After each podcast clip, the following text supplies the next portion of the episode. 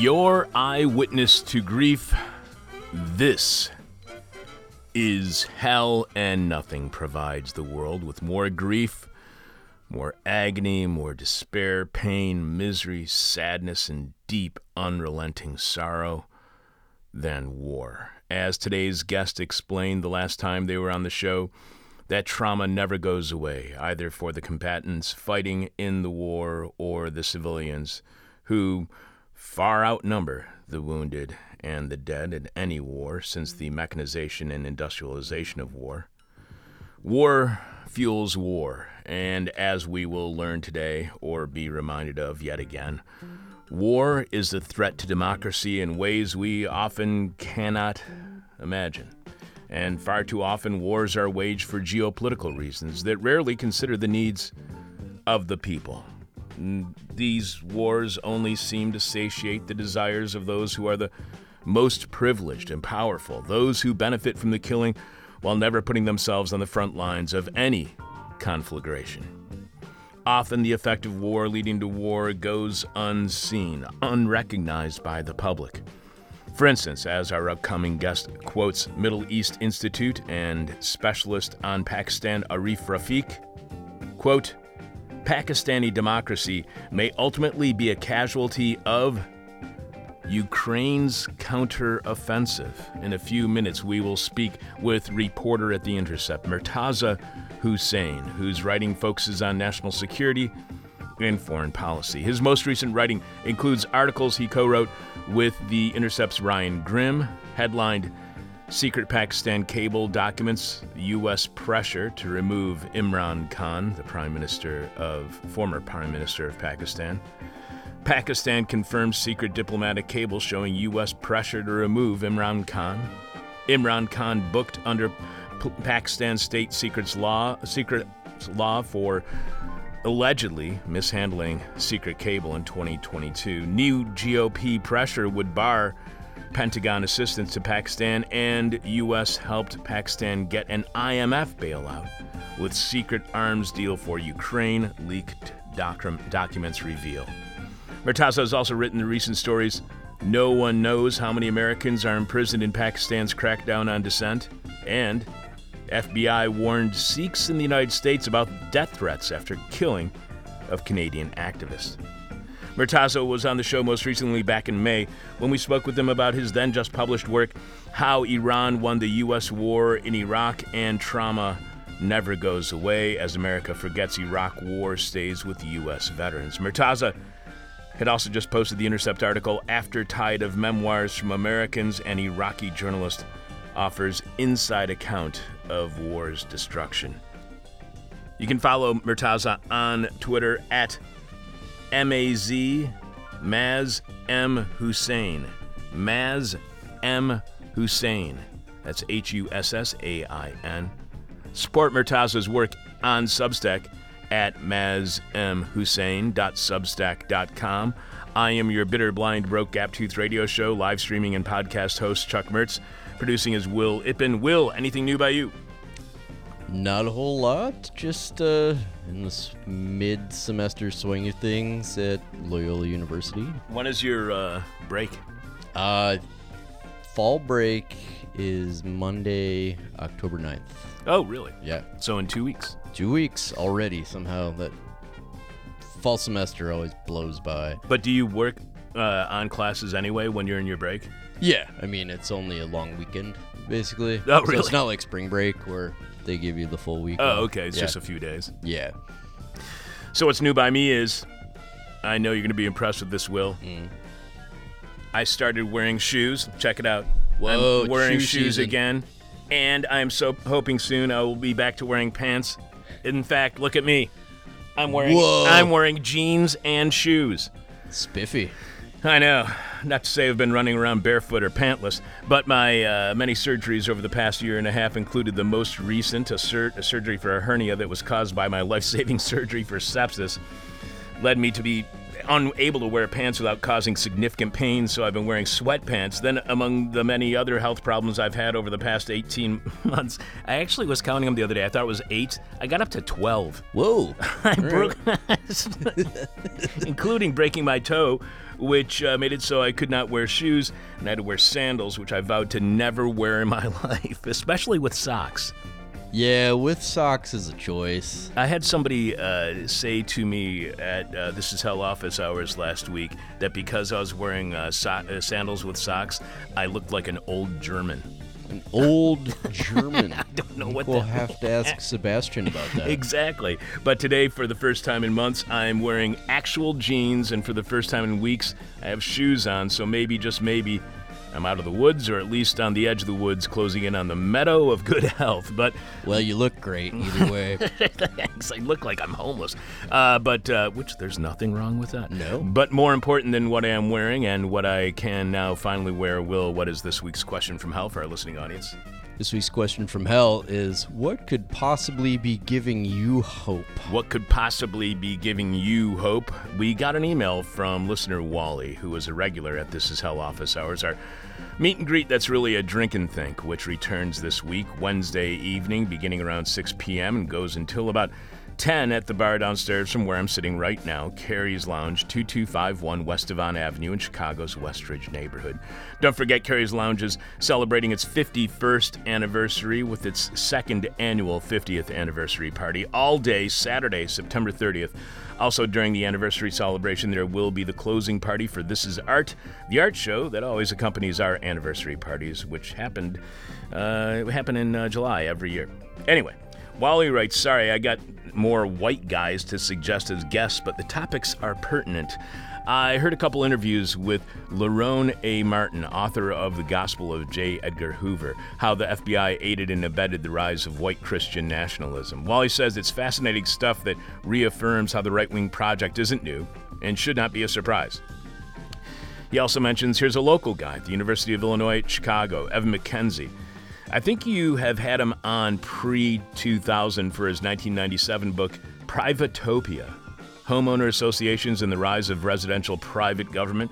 I had a class with him in 1996. Wally tells us he's had other publications since then, and a couple of works could shed some light on both overall privatization and the dynamics of the housing market. Which I have to admit, Wally, McKenzie's work does sound fascinating. Here's what his bio states Dr. McKenzie has specialized knowledge of private government set up by real estate developers to run common interest housing developments, CIDs, also known as gated communities, residential private governments, homeowner associations, condominium associations, private communities, etc. He teaches a course on the law of condominium, homeowner, and housing cooperative associations at the University of Illinois Chicago, John Marshall Law School. Having written about homeowner associations since 1985, Dr. McKenzie understands the micro politics, the internal workings of homeowner associations as private governments, and the macro politics, the relationship between homeowner associations and the larger community and society of which they are a part. So, thanks, Wally. This is not a topic we have ever discussed on the show in our 27 years on air. So, we're going to be looking into it. As for Lerone's book on J. Edgar Hoover, we actually have an in with Lerone, so booking him on the show should be pretty easy. Our in is that back in August, we spoke with journalist Clark Randall, who posted the Boston Review article Bond Villains How a Little Understood Feature of Urban Finance, Municipal Bonds, Fuels Racial Inequality. Clark assisted in the editing of The Gospel of J. Edgar Hoover and told us he can help us in booking Lerone. So thanks for reminding me, Wally, because with everything going on in my life, I completely forgot. However, Wally, while Dr. McKenzie is definitely white, I can tell you Lerone is definitely not Wally, and everyone look for Lerone to be a guest on the show after we get back from our one week break during the uh, first week of October, as I will be out celebrating my birthday by having an impacted wisdom tooth extracted. So happy birthday to me, I guess. Coming up, the Biden administration's role in the ouster of Pakistan Prime Minister Imran Khan and its connection to the war in Ukraine and an IMF bailout. We will also have This Week in Rotten History. Will will be sharing some of your answers to this week's question from hell, and we'll tell you everything happening on tomorrow's show, including this week's final guest. News that scares the news. This is hell, and talk about news that scares the hell out of the news, especially mainstream establishment, media, press, all that kind of stuff. Documents reveal that the Biden administration applied pressure on the Pakistani military to oust former Prime Minister Imran Khan, who the military has imprisoned in order to keep him and his political party from not only winning the upcoming Pakistani election, but from even being able to participate in it. And if you think that's bad, and it's really bad, the whole nightmare actually gets worse. Returning to This Is Hell, it is our honor and pleasure to have back on the show reporter at The Intercept, Murtaza Hussain, whose writing focuses on national security and foreign policy. Welcome back to This Is Hell, Murtaza. Thanks for having me. Uh, you can follow Murtaza on Twitter at Maz M. Hussain. It's H U S S A I N. And support uh, Murtaza's work on Substack at Maz M. Hussain substack.com. So back in early August, you reported The Intercept, the U.S. State Department encouraged the Pakistani government in March on March 7th, in our, I'm sorry, in a March 7th, 2022 meeting to remove Imran Khan as prime minister over his neutrality on the Russian invasion of Ukraine, according to a classified Pakistani government document, document obtained by The Intercept. How much was this covered at the time in the U.S. media, or has it been since? The the only mentions I've seen of your uh, is of your writing, and uh, this government document is in your writing, or your writing being reposted elsewhere. We know this story is getting a lot of coverage, not only uh, your writing but other reporting as well in Pakistan. But did this story get coverage in the U.S.? So it was, yeah, as you mentioned, it was covered a lot in Pakistan. It became a big uh, scandal over there, as well as in India as well too, because they're also interested in their neighbor and so forth. But in the U.S., notably, not that much. And I think I have uh, understand the reason for that partially because this took place under the Biden State Department, and there's such an intense polarization in U.S. politics that I think that had the media, and I'm not saying the media as a monolith, but had let's say CNN, MSNBC, a large establishment outlets had a means they could use to criticize the Trump administration or Republican administration, I had a feeling they would have covered it a bit more extensively.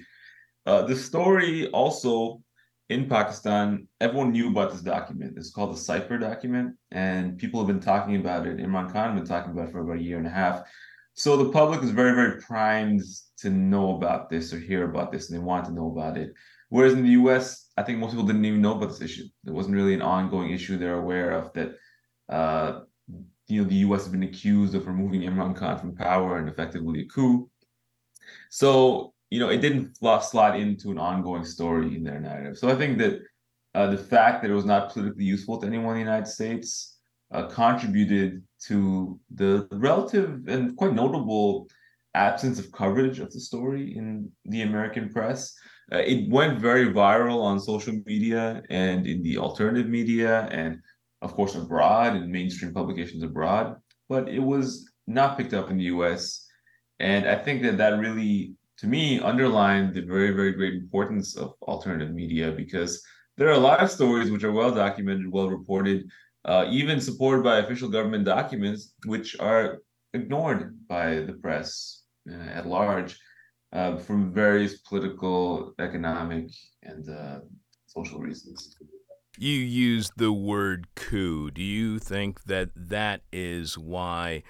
This is not being covered because when I mean you go back to the history of the uh, overthrows of other governments around the world that the United States has been involved in, going dating back to 1953 and even before. The United States has been involved in dozens and dozens and dozens of coups. Often those coups are not reported in the U.S. establishment media and U.S. establishment press. So do you think this is just a historic consistency that continues to this day of the U.S. media? Uh, refusing to or not being willing to report on things that could be considered a coup conducted by the United States? Yeah, well, you know, let's look at the actual circumstances of events here uh, in Pakistan. So, over the past year and a half, after Imran Khan was removed uh, under pressure of the military, he's been saying that effectively the U.S. had been behind this, and he used the term regime change quite often. In the course of these events, Imran Khan had, you know, for other reasons, or disputes over foreign policy, he'd fallen out with the military. The military in Pakistan obviously is a big uh, political p- power broker behind the scenes. So he was in conflict with them. And during the course of this conflict, there was a meeting which took place between State Department officials and their Pakistani counterparts, in which they effectively threatened Pakistan and said that if you do not remove Imran Khan in a forthcoming vote of no confidence, which has already been scheduled, we are going to you, you're going to suffer basically. You're going to suffer and you know you, our relationship is going to be deeply impacted. On the other hand if you do leave him in power if he does stay in power sorry if he is removed from power uh, our relations are going to improve. And the state department official donald Lu uses the phrase all will be forgiven if he's removed from power so you know if you come to a country which is very dependent on the us for various political economic and military reasons uh, really the U.S. is a part of the governing compact of Pakistan, along with some civilian leaders and the military, and you vote so strongly that the country is going to suffer. If you effectively tell Pakistani leaders, you know, nice country got there, shame if something happened to it, kind of defies belief that that wouldn't have some impact on their decision-making process. When Imran Khan is in a fight for his political survival, which that time was still uncertain. So to say it's regime change or a coup you know, it's not to say that it was like Operation Ajax in Iran in the 1950s or, you know, the coup against Allende. I think it was more, and I think this is quite common and more common than those type of more extraordinary incidents.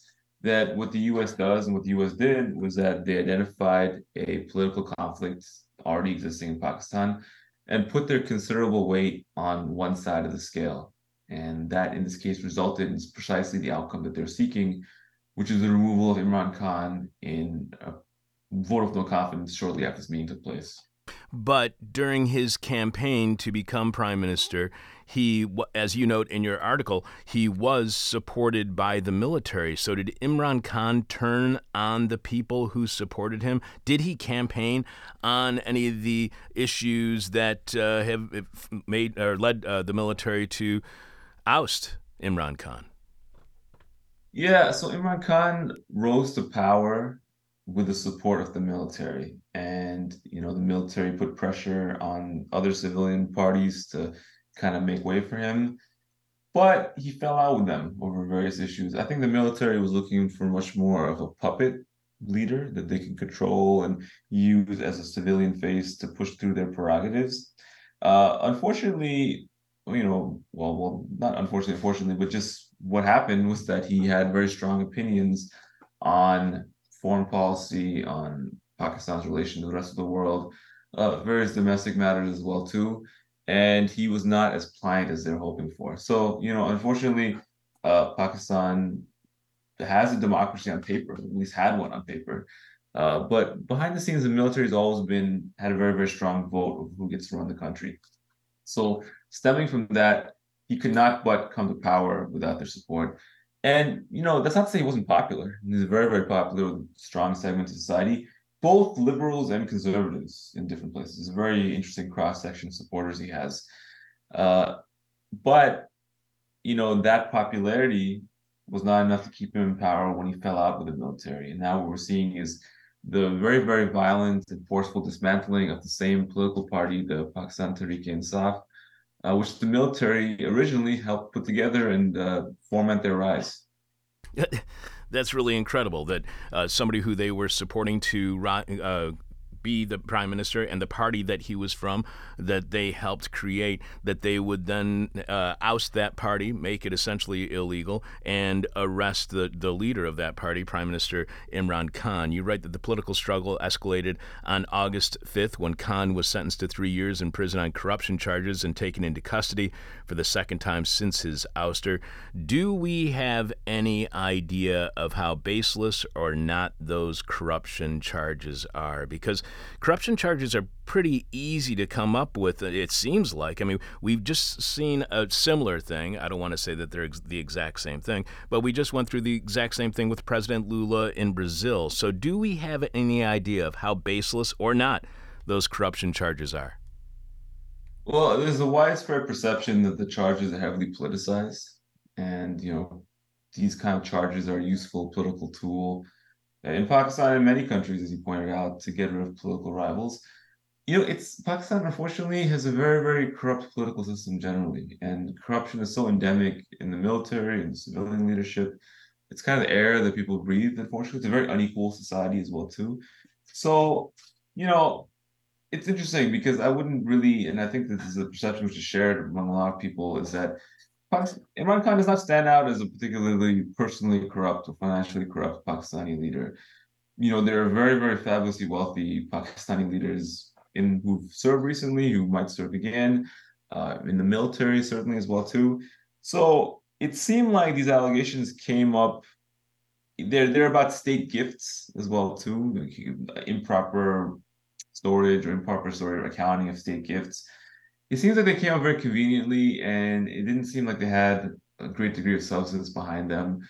It seemed much more so that they're being used now because Imran Khan is no longer useful to the military. He's the enemy of the military at this point. To get him out of office and make, make not just imprison him, but also make it such that he can't run for office again in the years to come because all the signs show that irrespective of the accusations against him, he's very, very popular and remains so among the majority of Pakistanis. So, what do, what explains that popularity? Because uh, you were mentioning earlier how it goes across the political spectrum. Why is Prime Minister, uh, former Prime Minister Imran Khan, popular, whether the person is conservative, liberal, or outside of that spectrum? Well, you know, I say it doesn't really match onto the scales of American political politics. So Imran Khan is a very popular leader. You can call him a populist. So people kind of often say, well, he's like Trump, or he's like Bernie Sanders, and I would say, well, no, he doesn't really doesn't really map so so cleanly. Uh, I would say that Imran Khan is sort of a protest vote against the existing political establishment. Pakistan's typically governed on the civilian side by you know usually one of two big families, big you know almost feudal families who control the country and seem to trade it back and forth. They're grooming their children now on both sides to take power in the future. Uh, people are very, very tired of that sort of dynastic politics. And Imran Khan, as a private citizen, had a very, very good record among Pakistanis. He was a sports star for many, many years in cricket, which is favorite national sport. Uh, he was a notable philanthropist. He had a cancer hospital, which he endowed and uh, continues to operate which as a you know active personal charity. He's a very very popular individual in Pakistan for many many reasons, and he's very very charismatic as well too. And he sort of voices the id of uh, the Pakistani people in many ways in terms of their populist sentiments about their role in the world and about the society they like to see. Is he an effective leader? I think that's a much more difficult question, and I think that uh, there are many many compelling criticisms of his actual accomplishments in office and his economic record certainly. But you know, he's sort of a voice. People are looking for a savior, and I think that's very sad when a country's brought to a position looking for a savior because it's not really how. It's not always the most effective way to effectuate change. But I can see why people have despaired of the existing political establishment and looking for someone like him. And like I said, that spans across different ideologies. It's not just many urban liberals love Imran Khan. Many conservatives love Imran Khan. It's a very, very complex and uh, different sort of situation than typical political polarization you may see here. And you're right that the dynamics of the relationship between Pakistan and the U.S. described in this uh, cipher diplomatic cable were subsequently borne out by events in the cable the U.S. objects to Khan's foreign policy on the Ukraine war. Those positions were quickly reversed after his removal, which was followed, as promised in the meeting, by a warning, be, or warming, sorry, warming between the U.S. and Pakistan. So, what was Khan's position on the Ukraine war? Was he supporting Russia in his statements or in his words? Well, so this is the interesting thing because everyone knew about the cipher document and the allegation that it included pressure by the US to remove Imran Khan on the Pakistani government, but no one really knew what it was about. What was the actual dispute that they raised over Imran Khan? And it turns out it was about a stance on Ukraine. Now, Imran Khan had, you know, been talking about Ukraine for some time in the context that he said that Western countries were forcing Pakistan to take a side and you know, th- more or less pressuring them to take a side in the conflict. And Imran Khan, what he wanted, what he said publicly, and what certainly neighboring India had done, he wanted to replicate, was they'd taken a very neutral stance in the conflict, with the view of the European conflict, which is not directly about them. And he didn't want to side with Russia or with Ukraine. He said that publicly. And that seemed to antagonize uh, the US. They really wanted both countries to take a side, India and Pakistan, particularly Pakistan, which is more, you know, economically uh, because of institutional reasons, economically and politically dependent on U.S. support. So effectively, uh, this was the source of the dispute. And Imran Khan had also, on the eve of the Russian invasion of Ukraine, arrived in Ukraine in, in Russia uh, for a meeting with Vladimir Putin, which he later denied and you know denied right away. In fact, had any any to do with the war. Was a coincidence. He said it had been planned for some years in advance, but it didn't look very good, and certainly antagonized the U.S. State Department so in this meeting, the State Department official Donald Lu very forcefully raised criticisms of the stand of what he's called an aggressively neutral stance on the Ukraine war under Imran Khan, and he attributed this policy to Imran Khan himself personally. And very notably, not long after this meeting took place, uh, General Bajwa, who was at that time the head of the Pakistani military, he contradicted Imran Khan's stance on the Ukraine war in a public statement at a security conference conference in Islamabad, where he took very, very forcefully condemned the Russian invasion. And it was a bit strange because how often does a general publicly contradict the political position of, you know, the prime minister of the country who's supposed to be following? And not long after that, Khan was removed. So it's very clear that this dispute, which is telegraphed to the US, telegraphed to Pakistan by US diplomats, ended up affecting how Pakistan itself viewed this conflict. Now it's a very prominent arms supplier to the Ukrainian side of the conflict. You write that uh, Lu, again, that's Assistant Secretary of State for the Bureau of South and Central Asian Affairs, Donald Lu, warned that the situation wasn't resolved. If the uh, if the situation wasn't resolved, Pakistan would be marginalized by its Western allies. Lu said, "I cannot tell you how this will be seen by Europe, but I suspect their reaction will be similar." Adding that Khan could face isolation by Europe and the United States should he remain in office. What effect would such isolation isolation have on Pakistan and, more importantly, its people? Is, or at least was, Lu suggesting economic sanctions, which have been shown to be as deadly, if not more, than actual war, while also contributing to what is being called a migrant immigration or refugee crisis, which is really a crisis brought on by economic sanctions and war. Do you know what Lu might have been? referring to when he was making these threats as far as as you write making life tough for, for Pakistan well, you know, I think it's not so much to do with the general public of Pakistan, but at the elite level, uh, that's where more of the pressure would directly manifest. I don't think that it, this relationship with the U.S. has much bearing, for the most part, on the day-to-day lives of Pakistanis, but certainly does on Pakistani elites, especially the military. They depend on U.S. military aid. They depend on political support or at least cover for certain policies from the U.S and they need to keep the, their own political economy is based on outside infusions of cash to maintain a very warped economy that's you know beneficial to the military, beneficial to elites, and keeps the kind of wheels of the whole machine turning. And the U.S. is a major source of that external cash. It has been over the years. So if they hear that it's being cut off, or they hear that our relationship is going to be terminated, uh, that has very determined, very alarming potential impacts in Pakistan. And you know, the Pakistani military is a colonial institution. It's a re- institutional remnant of the British presence in South Asia, and as a colonial institution, it's naturally in awe of the West. And to be threatened directly by a longtime partner who they see as a partner and see in some ways as an ally as well too, a senior partner in the relationship, it cannot help but be alarming to them. So, you know, what the various manifestations of the cessation of pressure would be, it's hard to say. Don Lu wasn't very specific. But you can imagine, you know, the, an end to the gravy train from the US, from US taxpayer money, the end to uh, political cover from the US at uh, international fora, or at least, or perhaps, you know, political attacks from the US at international fora uh, that Pakistan could hardly could hardly sustain uh, you could see what the problem would be. And you know, more to the point, and we found this out later from subsequent reporting, is that Pakistan, because of its mismanaged economy, it's very dependent on IMF loans. And arms sales to Ukraine later became a way which Pakistan convinced the US to help it achieve its most recent IMF loan, which helped the country avoid uh, a short term economic meltdown, but at the same time has allowed the military to postpone elections and solidify its grasp on the country politically. So why would Pakistan's support for the war in between Russia and Ukraine be so important to the United States? The United States has a huge military industrial complex. We have a huge arms industry in, here in the United States.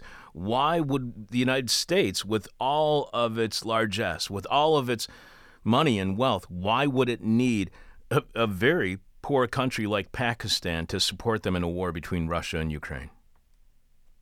Well, this is the thing. Uh, you know, America, we think of America as this arms producing powerhouse, and it's true, but to these days, it's more true for advanced weaponry. Uh, you know, like more expensive, high end weaponry for particular purposes. The war that Ukraine and Russia are fighting today, you know, unfortunately for Ukrainians and for Russians, uh, it bears more resemblance to wars of old, like World War II, World War One in some ways uh, you know, heavy wars of attrition, shelling. Uh, and the U.S. today is not a major producer of that type of weaponry. Um, and you know, as a result, it needs to cast out abroad for sufficient support to uh, to fulfill Ukraine's needs. And we've seen sh- reports from Ukraine of shortages of shells and hardware for quite some time now. Since for about a year now, I've been seeing reports like that. And a country which is a major producer or a significant producer of that that type of weaponry is Pakistan. And Pakistan has a very very large and powerful military industrial complex, and they have arms producing, ordnance producing factories in the country. So rather than ramping up its own production, which take a long time, cost a lot of money, the U.S. can get a shortcut and buy directly from Pakistan and supply those weapons from Pakistan to the Ukrainians which is what they did. And we have the documents showing the contracts and licensing and other uh, necessary documentation for how these transactions went down. But also, you can see if you look at open source intelligence, you can see Ukrainians using Pakistani shells. And for quite some time, you can see them, them doing this, and they fill the gap. So, you know, Pakistan is a poor country, but it's a poor country. It's a third world country with a first world military and a first world intelligence apparatus. So that's quite useful. And the military has emerged as a sort of contractor for other countries, providing arms, providing security. And, you know, as I mentioned, the skewed political economy, which doesn't really work for the most of Pakistanis, it still manages to hold up this very, very powerful intelligence military apparatus, which is are rendered services to the US, the Gulf countries, to Azerbaijan, and probably will continue working as a contractor in that way for many years to come. You write that shaken by the public display of support for Imran Khan, expressed in a series of mass protests and riots this May, the military has also enshrined authoritarian powers for itself that drastically reduce civil liberties, criminalize criticism of the military, expand the institution's already expansive role in the country's economy, and give military leaders a permanent veto over political and civil affairs. So, to what extent, in your opinion, was Khan a threat to military rule, the real leaders in Pakistan? And did he run on such a campaign? He did not run on such a campaign. No, he was basically the military's guy at that time. And, you know, in many ways, unfortunately, what's happening to Imran Khan today, which is, I think, you know, a very, very grievous and uh, unfortunate assault on democracy is something which happened on some scale to his opponents when he came to power. The military put pressure on them to make way for his candidacy. Even if he was genuinely popular, which he was, they still pressured his opponents to make sure he got in. So, you know, he wasn't at that time, but now he has sort of emerged as an opponent of military control of the country. And it remains to be seen what will happen and if he'll get out of prison, when he'll get out of prison. You know, the Pakistan military has a history of executing, has executed in the past, or prime ministers who uh, fell out of their favor. Uh, people died mysteriously in Pakistan on numerous occasions for similar reasons. Leaders of the country have died mysteriously, former leaders. So, you know, a lot of things could happen. And, you know, I think later on, before Khan went to jail, but while he was out of office and giving media interviews, he seemed to sort of concede that this sort of zombie political system where the military controls this, things from behind the scenes is not really workable and can't really work for a country's development. But, you know, challenging the military directly and winning and actually overturning their control, the deep institutional control of the country, is a very, very difficult task. And I think you would probably need supporters from inside the military who sympathize with him, which they clearly are many, uh, who are willing to step aside and let Pakistan civilian leaders govern the country once and for all, whether that's him or somebody else. We are speaking with Murtaza Hussain, a reporter at The Intercept whose writing focuses on national security and foreign policy. Show your support for Murtaza's work by supporting his work on Substack at mazmhussain.substack.com. Again, that's H U S S. A I N. You write that the crackdown on Pakistan's once rambunctious press has taken a particularly dark turn. Arshad Sharif, a prominent Pakistani journalist who fled the country, was shot to death in Nairobi last October under circumstances that remain disputed. Another well known journalist, Imran Riaz Khan, was detained by security forces at an airport this May and has not been seen since.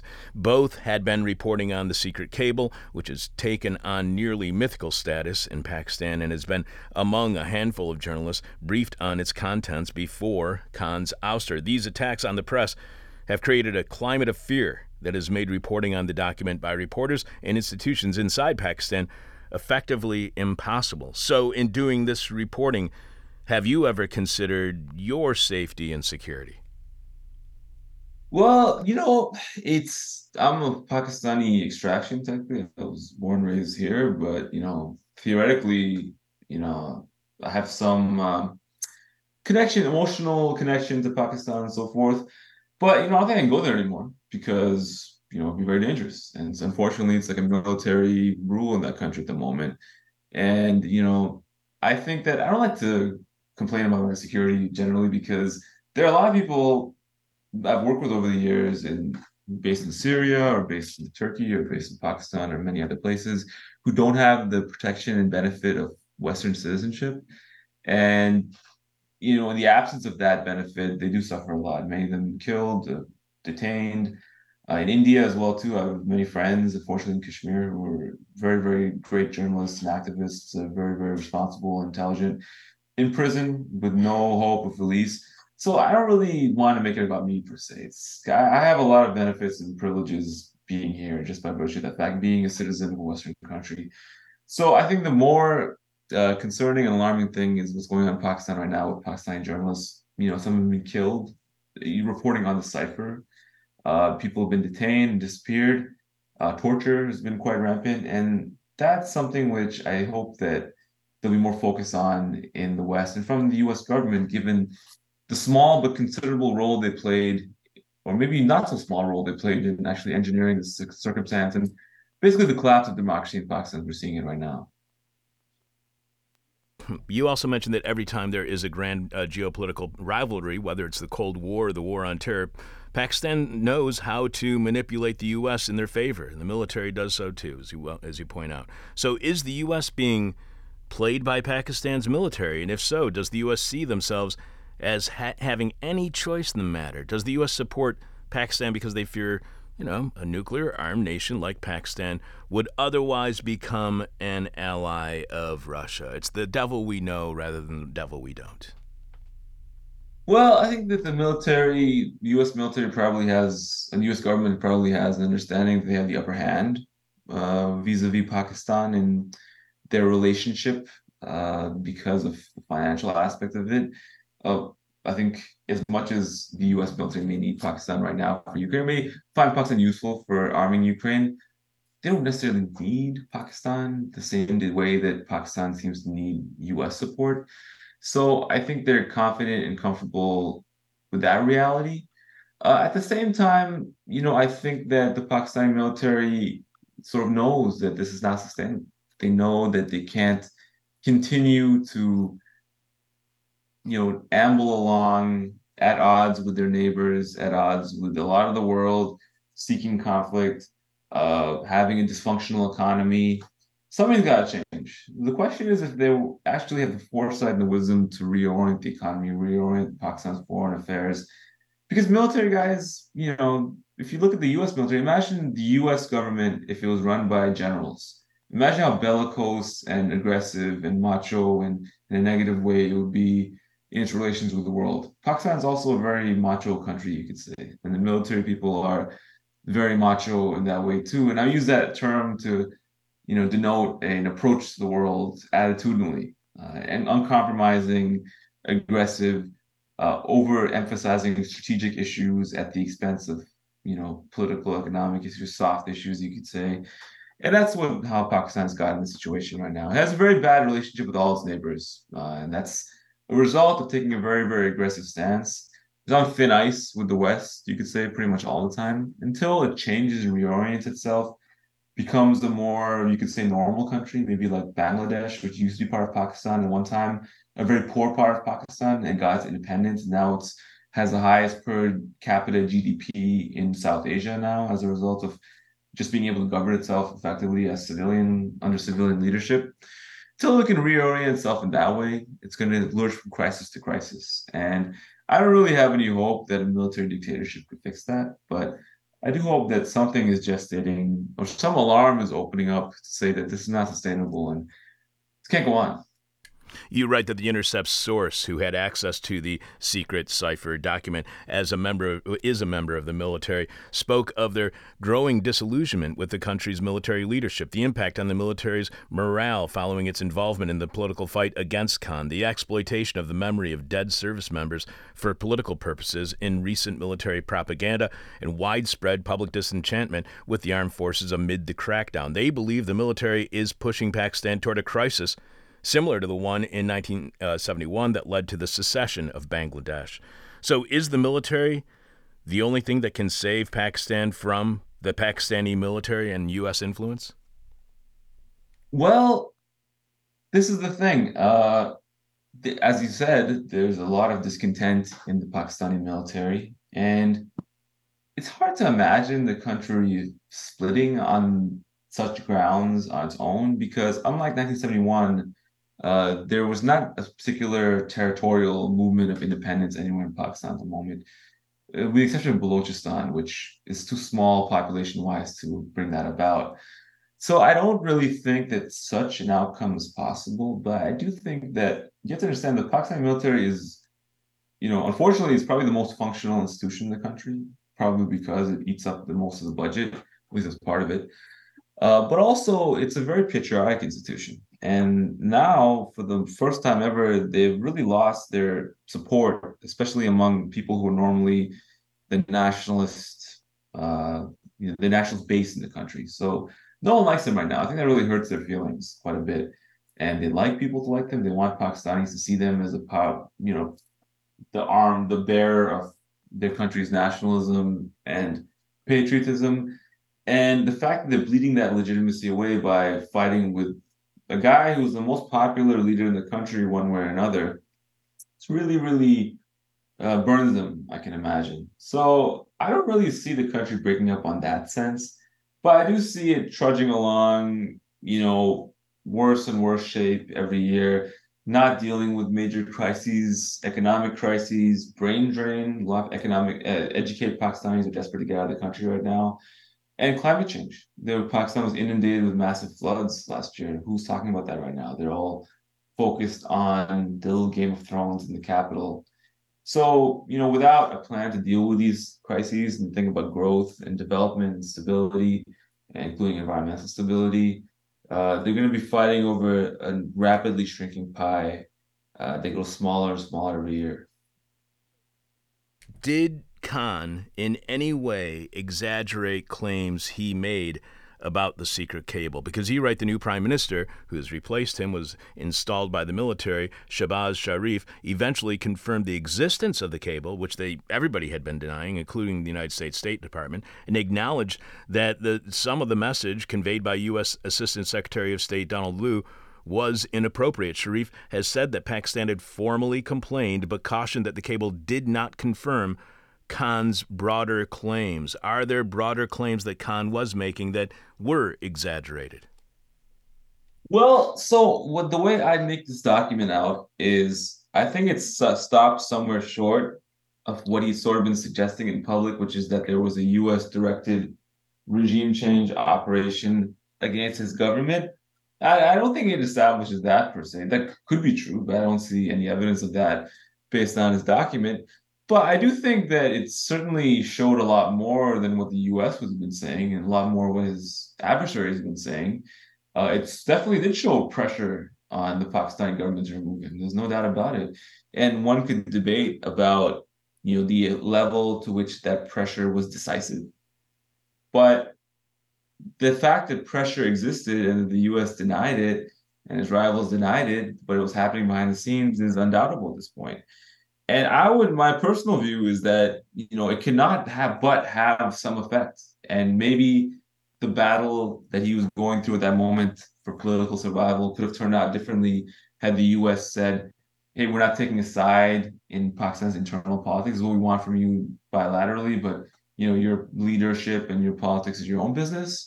Or if they had said, "Don't remove him, don't remove him, just wait for elections. We don't want to see that." If they had said that, I could easily imagine this whole thing going down differently. And one thing to keep in mind is that at the time Khan was removed, the economic situation in Pakistan was not that bad. It was actually relatively stable. But the whole chaos caused by his removal has thrown the entire country into crisis. Inflation is staggering at this point. He was trying to address that. You know, we can agree with it or not, but he was trying to address it through, you know, looking at Russian energy sales as an option for Pakistan. Pakistan is an energy importer it needs that. Uh, he had some hope of doing it, and the political instability has led to economic instability. Now, you know, this removal of him has really, really, in the manner it was done, has really, really impacted Pakistan in a deeply negative way.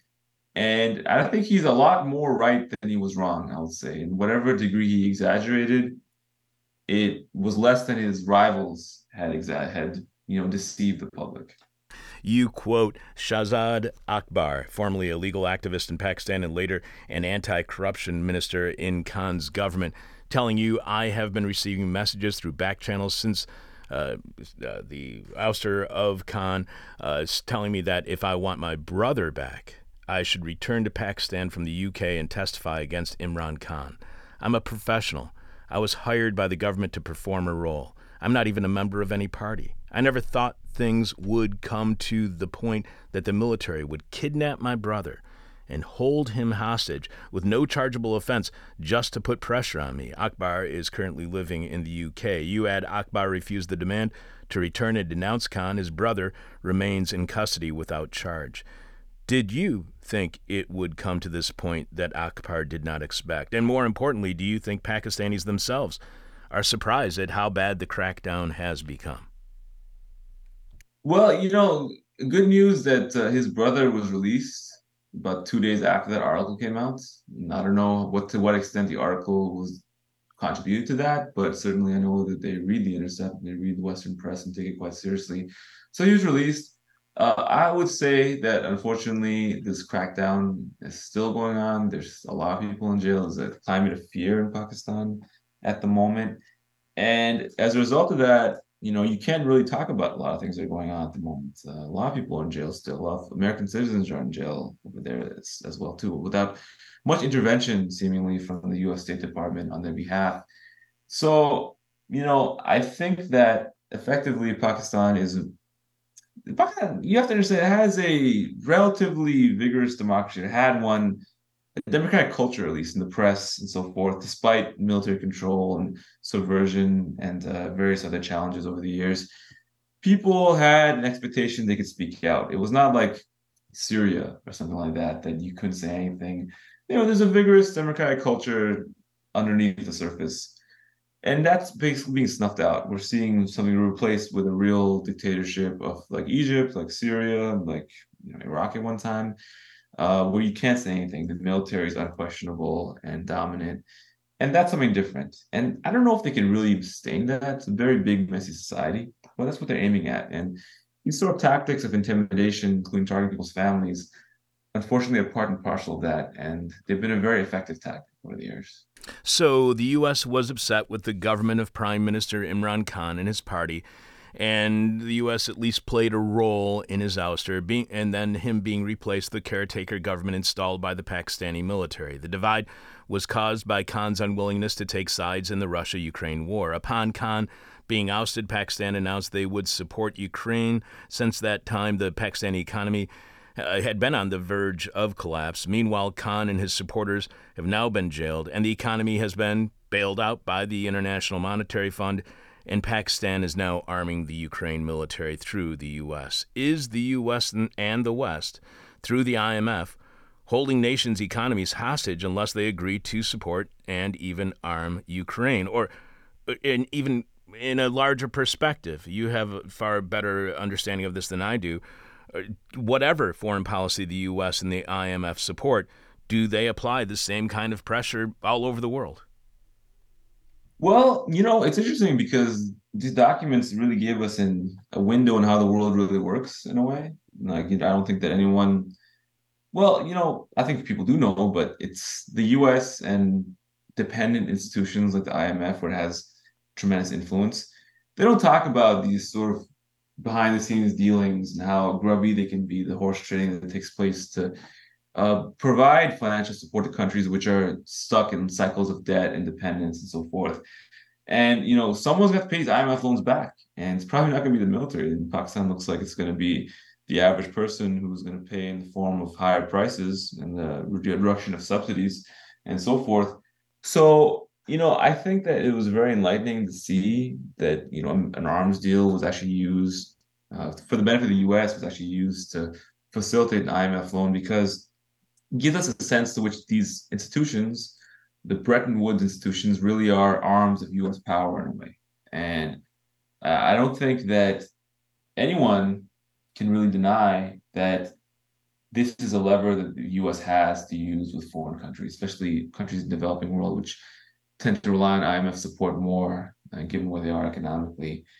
It's a lever that they can use, and they use it in this case. And I think that Pakistan will have to probably go to the IMF again in the future. They deny that they'll, they're going to need to do so, but it's very, very possible they will. And when that comes, they're going to need to have, be in America's political good books one way or another. So, did the Biden administration side with military rule over democracy in Pakistan? And can we just blame the Biden administration? Is this a bipartisan policy when it comes to U.S. relations with Pakistan that the United States has historically, over the last half century, if not more, uh, supported uh, the military over democracy in Pakistan? I think the U.S. is indifferent if there was a democracy in Pakistan as long as they got what they want out of it. But it's much more convenient having the military there because they'll give you what they want very, very clearly. Uh, they'll effectively give you you don't need democratic buy-in from the public. Uh, Imran Khan's policy in Ukraine, make what you want, but the neutral policy was popular in Pakistan because people have a position that this has nothing to do with us. We have our own problems. The West is not on our side in our problems. Why are we weighing in a conflict and taking a side, whereas we have interests in both sides? Let's just stay out of it. That's a very popular position in most of the world, and it's popular in India, which is why India has also taken that position and kind of gotten away with it because they're more economically resilient and they don't have a military which is at odds with the civilian leadership. And there's no divide there to exploit, you could say. So in Pakistan, you know, there's a belief that this relationship with the US and the military's role has undermined independence and sovereignty. And unfortunately, because of the fact the US has this privileged relationship with the military, able to get what it wants out of Pakistan in a way which sidesteps public opinion, which may not always be on side. You mentioned that Pakistan has been the beneficiary of billions of dollars of U.S. military aid over the past two decades, mostly to support cooperation in the global war on terror and U.S. occupation of Afghanistan. During the Trump administration, the pipeline of annual Pentagon funding to the Pakistani military was slashed considerably, though the Department of Defense continues to provide other military support to the country. Military cooperation between Pakistan and the United States has increased again since uh, Khan's ouster, with the Pakistani military now emerging by European counts as a significant supplier of military aid to Ukraine. So, does it matter who the president of the United States is, whether it's Biden or if Donald Trump is reelected in 2024? Would a Trump uh, presidency, another Trump administration, what impact would that have on the situation with Pakistan and its arming of Ukraine? Well, you know, it's interesting because I think that Pakistan effectively now has placed itself well, you have to look at the bigger context. Pakistan is a very close ally of China militarily and has been banking on major Chinese infrastructure investments in Pakistan to revive its economy and stabilize its economy in some ways. Those haven't really panned out. And in reality, many countries in the developing world are very leery of China. They don't want to be stuck as a dependency of China because it's not very, can be a very ruthless power to deal with and not a very friendly power, even to countries which are ostensibly its allies.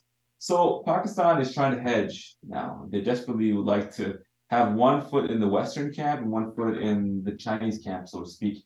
Can they manage that? Can they manage to balance China and the US uh, against each other in a period when it looks like those two countries are be will be headed towards heightened competition, if not conflict? I think it'd be very difficult. It would take some very talented diplomacy. And I don't know if that kind of diplomacy is something within the capability of the Pakistani military per se to pull off. But I can understand why they're doing it. You know, uh, about a year ago, or sorry, a year and a half ago, and just not long before Imran Khan's move from power, there's a very interesting story in the New York Times, uh, an op-ed by Arif Rafiq, who we actually quote in our story as a cipher. And it mentions that the military, this is when Khan was still in power, the military was very put off by Khan's, you know, confrontational manner towards Western countries in public. His speeches where he said, you know, things like "I'm not going to be your slave" or "We're not going to be your slave" in response to pressure to take a side in Ukraine. It was making them uneasy because they were uneasy with you know being lumped in with China and having no way out. So you know that course correction, you know, effectively of removing him as they saw it was an attempt to rebalance and get back in the Western camp, or at least put one foot in the Western camp, not alienate them.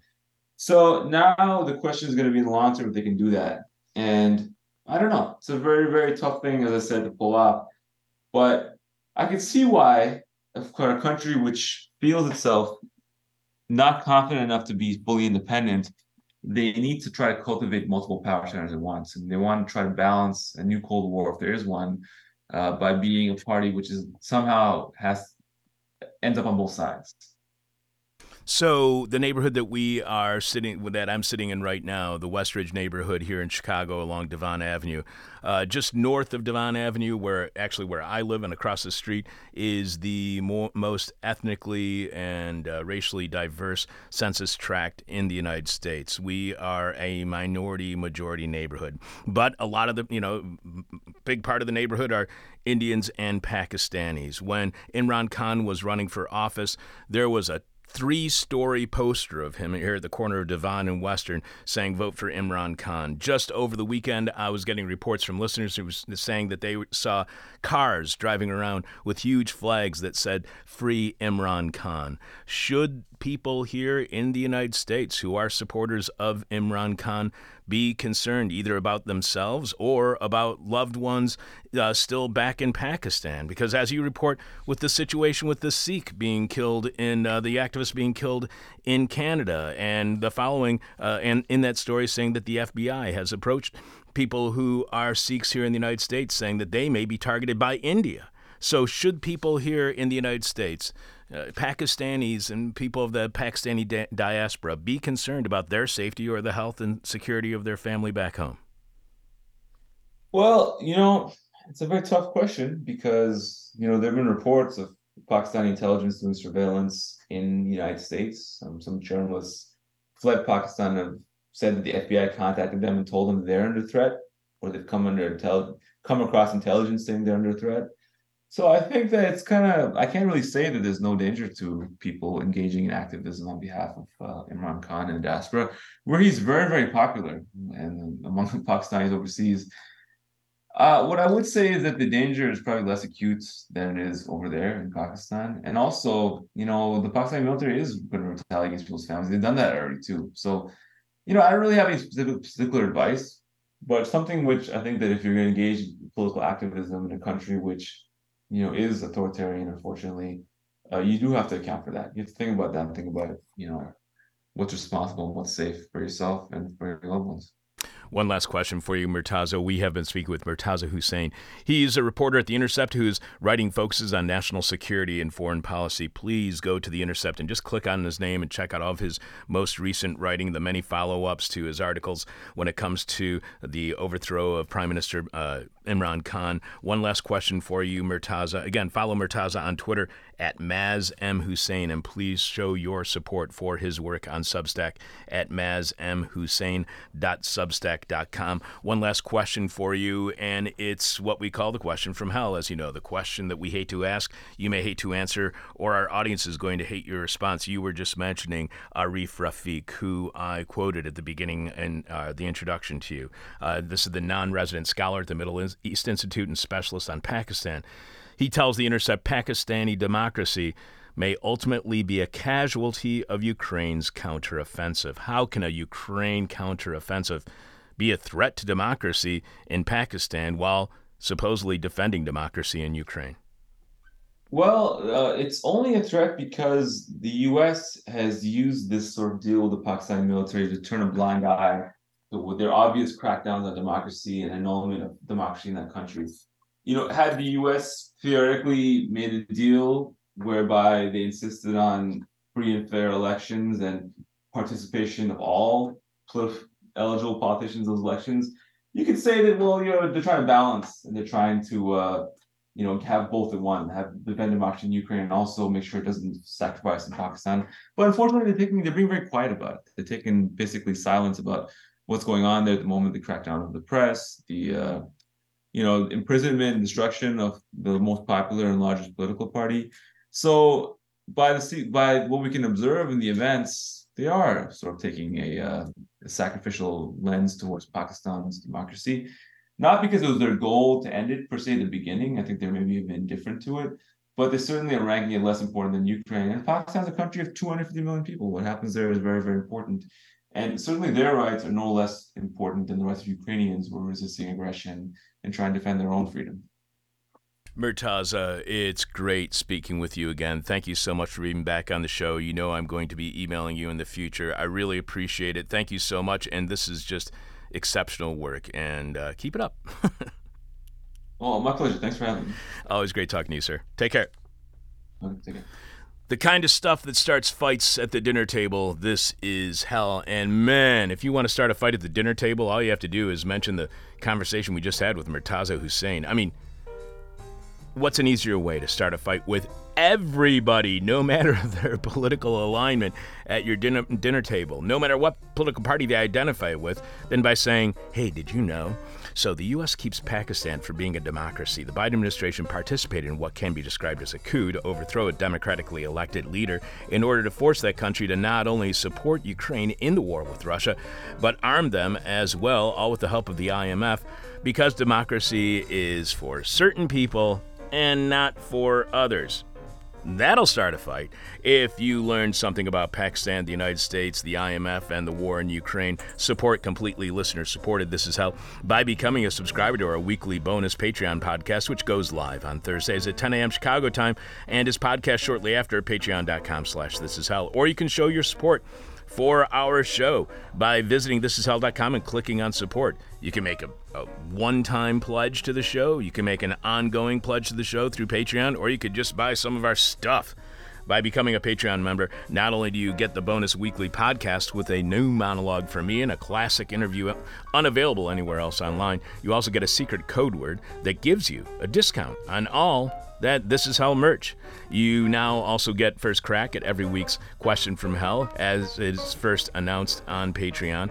And our newest feature every week, whoever is producing chooses a question from hell for me submitted by our Patreon subscribers, a question that I have not seen or heard until our producer asks it on the Patreon podcast. That's all on This Is Hell on Patreon and only at Patreon at patreon.com slash this is hell. Will, please remind us what is this week's question from hell and tell us how our listeners are responding so far. This week's question from hell is what could possibly be giving you hope? And it's been a popular question on Facebook. Oh, really? Oh yeah. Um, starting off in the hellhole. Um, who gets? By the way, people were asking me, how do you get into Welcome to the Hellhole? And I was telling them, oh, just send me a friend request because I think you have to be my friend. But you don't. All you have to do is just send a request, go to uh, Facebook and search on Welcome to the Hellhole, go to the site and just request an invite right there. And one of the many admins will probably let you in. That's correct. Yeah, I think I have those privileges. I'm not sure, but I either way, yeah.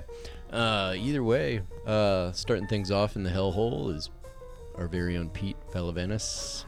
Uh, not a goddamn thing. All right. All right, then. I noticed some themes in these uh, responses.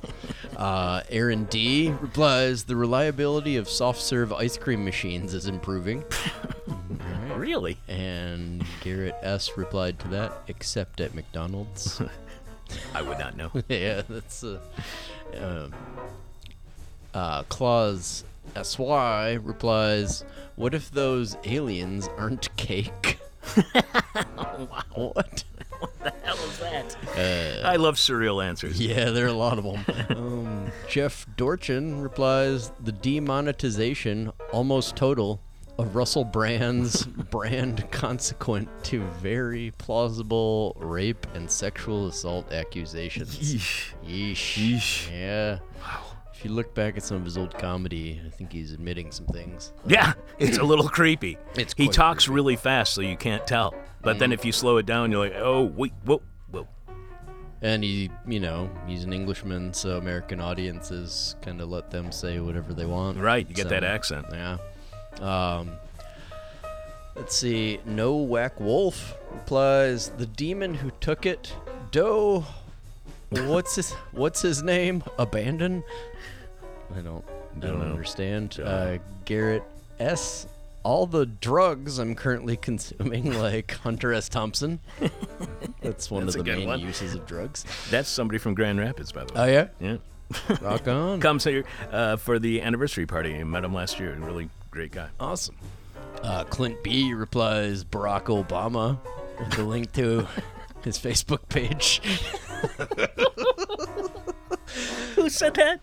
Uh, that'd be Clint B. that should Clint. probably be filed away. Yeah, uh, we got a, lead, a leader right Succinct. now. Yeah. Uh, the audacity of hope.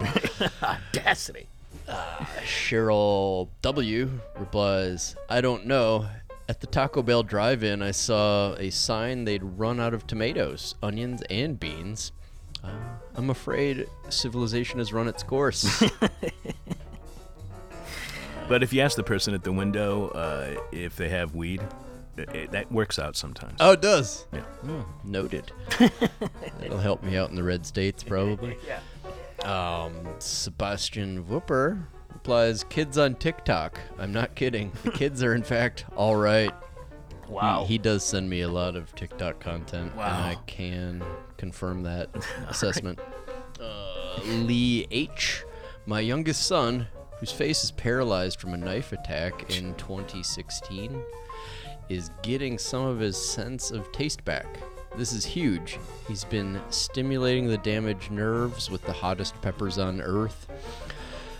I hope his sense of taste comes back completely. I even have a forlorn forlorn hope that the paralysis will go away and he can come play woodwinds again and kiss me on the cheek again. Wow. I hope I wake up and 2016 never happened, but what are the odds of that? Wow. Man, I'm getting goosebumps. Yeah. Yeah. uh, big Lee. hug to you, Lee. Yeah. Uh, Crange L replies, "The indomitable." Excuse me, the indomitable spirit to live one more day just to see what awaits, and that I cannot predict a future doom with certainty. And hat tip to you on your use of the cough button. Yeah, first, I think that's my first cough button use. Um, can't prove that, but. Uh, and there's a whole reply chain uh, on that one. on that one, okay. People can check that out. You can check that out. Uh, Patrick L. Electric divvy bikes. Wee! I'm young again. I hate those things. Those are terrible. Although it might be fun to take the speed governor off one of them and see what happens. That would be kind of fun. Um, Clay G replies Sanders as POTUS. Can keep hoping.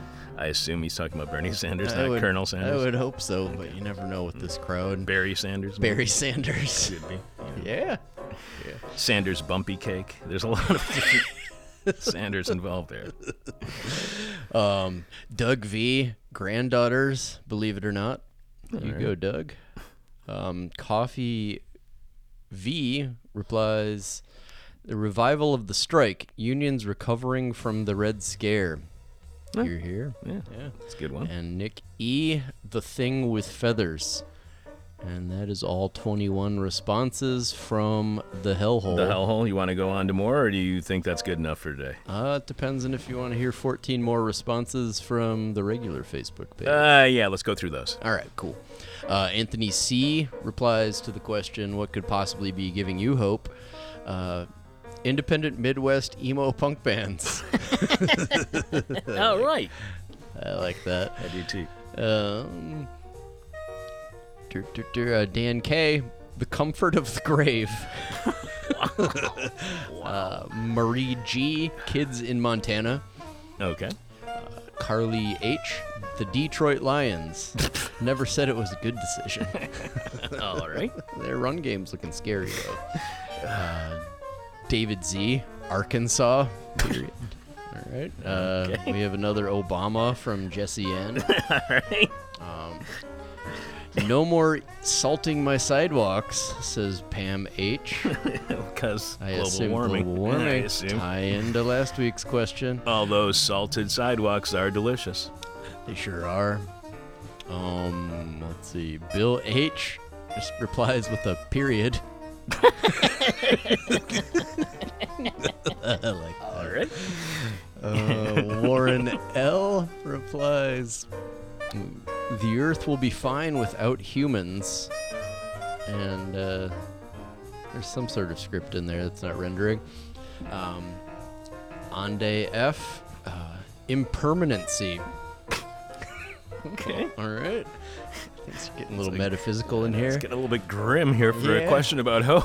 I know. Well, it's your fault, Chuck. I'm sorry. Yeah. Uh, Lisa MP replies, What's giving me hope, and always bordering on nihilism, is the presumption, although of course I know nothing for sure, that someone is already trying to hack these. And it's a link to the Undark article about police robot dogs on patrol. oh man, you could do so much funny stuff with that. That'd be great. Um, uh, Adam A. In brackets, shrugs, and then delusion, followed by a shrug emoji. Okay. Anthony C. Oh, I already read Anthony's. Um, that's the independent Midwest emo pop pop rock, rock bands. Yep. Fabio L. Chuck surviving his whatever medical emergency happens next. And finally, John T. Nothing. So the person with our favorite answer to this week's hope-inducing question from hell. Uh, they win their choice of whatever This Is Hell swag you want. You can check out all of our stuff right now by going to thisishell.com and clicking on support. You can leave your answer at our Facebook page. You can tweet it at us. You can post it at our Patreon or Discord. You can email it to us at chuck at thisishell.com. You can post it on our uh, uh, Welcome to the Hellhole page. But we got to have your answer by the end of this week's show when we're announcing this week's winner following Jeff Dorchin in the Moment of Truth. Will, what's Jeff doing during this week's Moment of Truth? Jeff M sees a cockfight between Weimar Dadaists and the current maggots. I assume that's maggots. Mm, okay, I guess That's so. Mm. Yeah. It's time for nasty, gnarly, nauseous, naughty, nerdy, icky, drippy, sticky, goopy, gloppy, globby, gory this week in Rotten History. On September 25th, 1980, 43 years ago this week, John Bonham, the highly regarded drummer of the British rock band Led Zeppelin, who couldn't spell their name, was found dead in bed. He, he was found by his bandmate, John Paul Jones, not the sailor, the bass player, at the home of uh, their other bandmate, Jimmy Page. It was the morning after a long rehearsal by an upcoming tour of North America that would have been Led Zeppelin's first tour in three years. Medical examiners concluded that within 24 hours, Bonham had consumed almost a liter and a half of 80 proof vodka and after and, and that after falling asleep he had choked to death on his own vomit which does not happen if you smoke weed instead. According to Led Zeppelin singer and frontman Robert Plant, Bonham had recently been acting depressed and on the morning before his last rehearsal had said, quote, I've had it with playing drums. Everybody plays better than me. So again, had he smoked weed and heard me playing drums, John Bonham might still be alive today. I blame myself. Shortly after Bonham's death, the other members of Led Zeppelin announced that they could not continue without him and were breaking up the band. Although Led Zeppelin did play at Live Aid in 1985 with ugh, Phil Collins and Tony Thompson on drums, and again at a charity event in 2007 when John Bonham's son Jason was the drummer. In fact, they've played with Jason as the drummer on several occasions. In Rotten History on September 26, 1982, 41 years ago this week, in Elk Grove Village, a suburb, a horrible suburb of Chicago, just west of O'Hare Airport, Gina Kellerman entered a Jewel Osco supermarket and purchased a bottle containing 50 capsules of extra strength Tylenol, popular over the counter pain reliever. Early the next morning, Jenna's 12 year old daughter, Mary, took one of the capsules to relieve her sore throat. Moments later, she collapsed and was rushed to nearby Alexian Brothers Hospital. Few hours later, Mary was pronounced dead. Six other people in the Chicago area, all in their 20s or 30s, who took Tylenol capsules that same day, also died mysteriously. Examiners found evidence of cyanide poisoning, and Johnson & Johnson, the maker of Tylenol, quickly issued an urgent recall of the product, but it soon emerged that the capsules taken by the victims not only had been purchased in different Chicago area stores, but also came in different manufacturing lot numbers. Investigators concluded that potassium cyanide had been added to the capsules after they were already on retail store shelves. Johnson & Johnson soon received a letter from a man named James W. Lewis taking responsibility for the poisonings and demanding $1 million to make them stop. After he was arrested, he confessed to writing the letter but denied actually poisoning anyone, and due to a lack of evidence, he was never charged with doing so. But he did spend 13 years in prison for being a dick and extortion and would die in July 2023. Another suspect, a Jewel Osco employee named Roger Arnold, was ruled out but later spent 15 years in prison for a shooting murder. Meanwhile, several other purchases of over the counter drugs uh, died of copycat poisonings in the years following the original Tylenol murders. As a result, drug manufacturers produced tamper proof packaging to reassure the public, a practice that continues to this day. So, next time you cannot open a bottle of pills, remember it's because of murder, extortion, and those who want to copycat murder and extortion. Also in Rotten History, September 27, 1590, 433 years ago this week, in Rome, Pope Urban VII died of malaria after a papacy lasting only 13 days, the shortest in history. During his brief reign, he had issued one of the world's first smoking bans, threatening to excommunicate anyone caught using tobacco in a church, whether smoking it, chewing it, or taking up the nose in the form of snuff, which means at some point, people were smoking, chewing, and snuffing in church. Pope Urban, who was the direct sovereign ruler of the Papal States in central Italy, is also remembered for having instituted a subsidy to Roman bakeries that would allow them to sell the, their bread at prices below cost. Finally, in Rotten History on September 29th, 1920, 103 years ago this week, at a mental institution in Santiago, Chile, the young anarchist poet Jose Domingo Gomez Rojas died of meningitis after having been incarcerated for more than two months. Gomez Rojas, a member of the Industrial Workers of the World, also known as the IWW or the Wobblies, had been arrested for taking part in so called hunger marches, which were mass demonstrations against the oligarchic rule of, Chino- of Chile's president Juan Luis Sanfuentes. The Chilean president had responded by declaring martial law and ordering roundups and arrests of so called subversive protesters, many of whom were imprisoned and tortured. The funeral of Gomez Rojas, which was attended by more than 50,000 people, included the reading of a poem he had written in prison titled this, The Cry of the Renegade. It contained the lines, I have imagined tombs where judges and magistrates rotted, and now are nothing but dust on this earth. Gomez Rojas was immediately elevated to the status of a political martyr, and his memory would still be evoked years later by opponents to the dictatorial regime of Chile's General Augusto Pinochet. And if you have not seen the trailer for the award winning Chilean movie El Conde, C O N D E, which depicts Pinochet as a vampire, do it now. And guess th- get this it's a freaking comedy. Now that's Rotten History, and this is how Will, who is our next guest here on This Is Hell. Our next guest on This Is Hell is Samuel Moyn, author of Liberalism Against Itself Cold War Intellectuals in the Making of Our Times. Sam is Chancellor Kent Professor of Law and History at Yale University and the author of many books on the history of ideas and politics in the 20th century. And it really makes you know, makes you understand what is happening right now with the Biden administration and Pakistan, uh, and the history of the United States in the Cold War period with countries like Pakistan. You really understand why we have these relationships as we do today by checking out Samuel Moyn's book. I am your bitter, blind, broke, gap tooth radio show podcast and live streaming host Chuck Mertz. Thanks to Will Ippen for producing. See, we told you so. This is hell. My demon is on my butt. Ah. My demon talks to me in profanity like a sailor. Uh-huh. And my demon tries to knock me down. And my demon tries to put me on a hell ride. Thank you for listening to This Is Hell. For more interview hell and to support the show, visit thisishell.com.